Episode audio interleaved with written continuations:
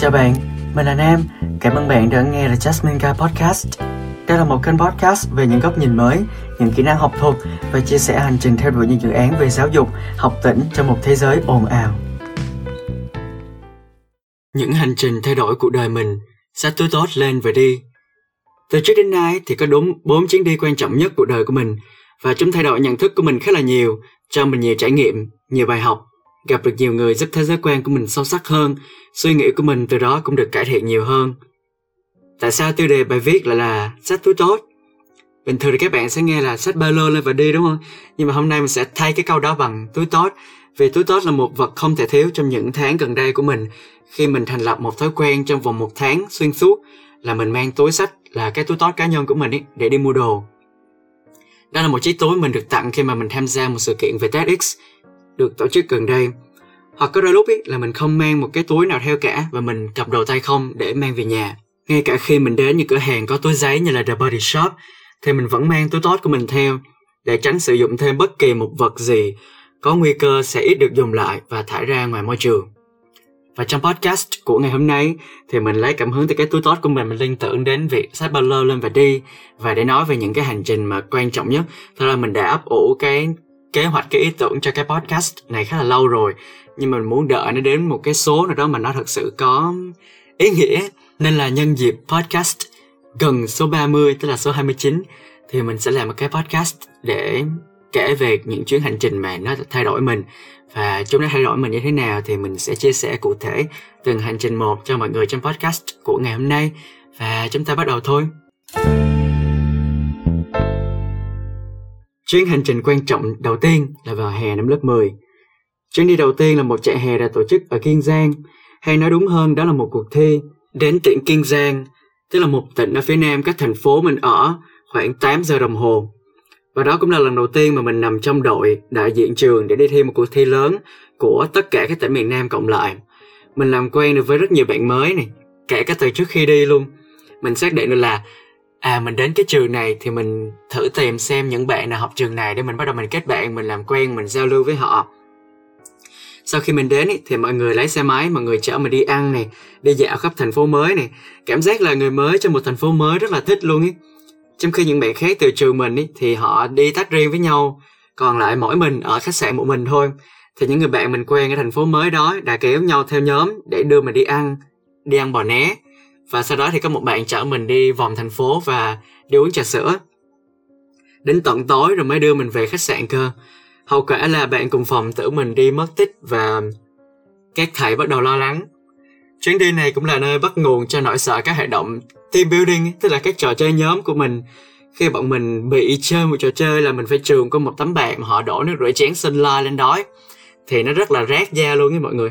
Mà giờ đúng là có rất nhiều tiếng cười và có những cái niềm vui thật sự. Nhưng mà nó cũng tạo ra một nỗi ám ảnh của mình với các trò chơi team building và mình nhận ra là mình thật sự không hợp với những cái trò chơi team building như thế này lắm. Sau đó thì mình chuyển qua sang chơi những trò mà có nước ấy, để một phần là để rửa ra cái phần nước rửa chén trên người của mình ấy nên là hôm đó cũng rất là ướt át luôn mình chơi một cái trò gọi là xuồng ba lá mọi người. Thì mình lên cái xuồng đó sau đó là sẽ có người họ cố tình họ lắc cái xuồng đó để mình rơi xuống nước đó đó là cái mục đích thật sự của trò chơi. Và mình đã xém đó là mình có thể nói là chết chìm trong một kép là tại vì mình tưởng là cái hồ nó rất là cạn nhưng không nó rất là sâu mọi người. Mình cũng đã uống được một vài ngụm nước trước khi mình có thể lấy được bình tĩnh và mình bơi lại vào bờ được. Trước khi rời đi về thành phố của mình ấy, thì mình thức đến 2 giờ sáng để vẽ một số bức tranh bằng chì, tặng cho nhóm bạn mới quen. Và sau đó khoảng một thời gian thì mình có vẽ thêm một vài cái bookmark và một số cái mình tự cắt, tự vẽ tay. Sau đó mình gửi bưu điện lên cho đám bạn ở thành phố mới đó. Và mặc dù thì bây giờ đám bạn này cũng rất là ít giữ liên lạc với nhau ấy, nhưng mà đó là một phần kỷ niệm rất là đẹp của mình và năm lớp 10 và đó cũng là đánh dấu lần đầu tiên mà mình được đi đến một cái tỉnh nào đó xa xôi thi một cuộc thi đại diện cho trường và có rất là nhiều tỉnh miền Nam tập hợp ở đó được gặp những bạn mà cùng ở khu vực phía Nam với mình. Và lần đó thật sự rất là vui, mặc dù là có những trò chơi team building mà mình không thực sự mình cảm thấy gắn bó lắm với những hoạt động đó.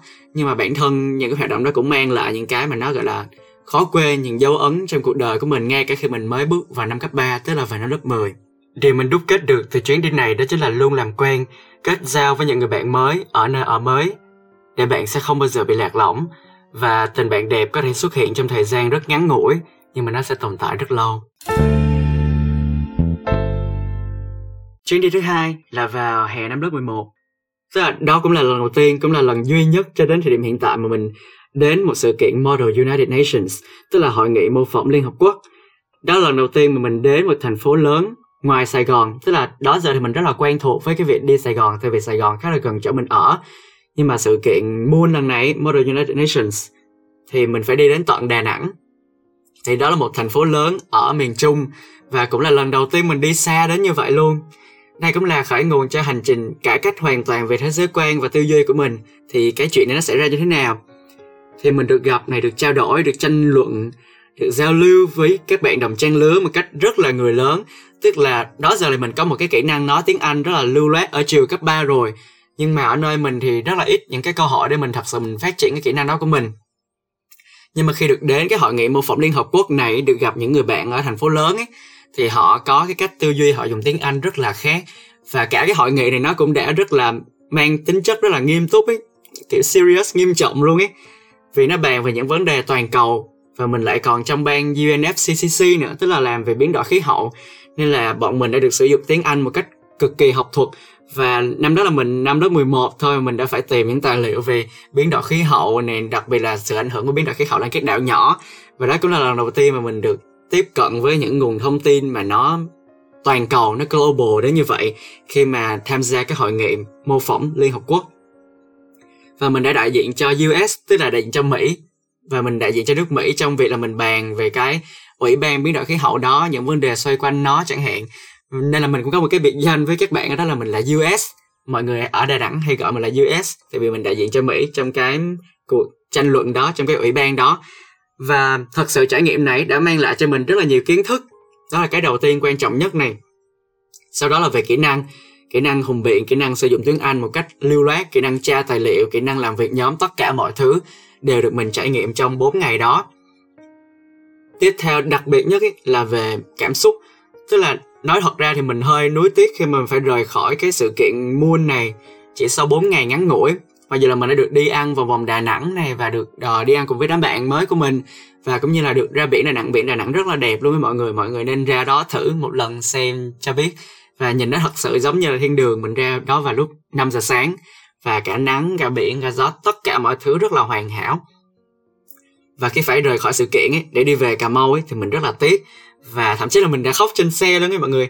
Nói là điều này để cho mọi người cảm thấy là mình quan trọng cái sự kiện này như thế nào. Và đó là lần đầu tiên trong đời mình cảm thấy được cái sự đón nhận với tất cả mọi thứ mình làm được với khả năng của mình, với tài năng của mình. Và hoàn toàn không có bất kỳ một sự phán xét, sự bình luận nào. Mọi người không bao giờ mọi người có một cái so sánh là à tiếng anh bài này không tốt, lập luận bạn này chưa giỏi, cái thứ. Nên là mình cảm thấy rất là thoải mái và tất cả mọi người đều vui vẻ với nhau dưới một cái tinh thần hợp tác và bọn mình giữ được tình bạn đó đến đây cũng gần 3 năm rồi. Đó cũng là lần đầu mình cảm nhận được một nơi mà ai cũng cùng cách suy nghĩ này cái góc nhìn này và cái đam mê với mình. Điều mình học được từ chuyến đi đến đà nẵng tham gia hội nghị mô phỏng liên hợp quốc này là một môi trường để bạn thực sự phát triển luôn ở sẵn đâu đó ngoài kia, và nó luôn luôn chờ bạn đến để khám phá.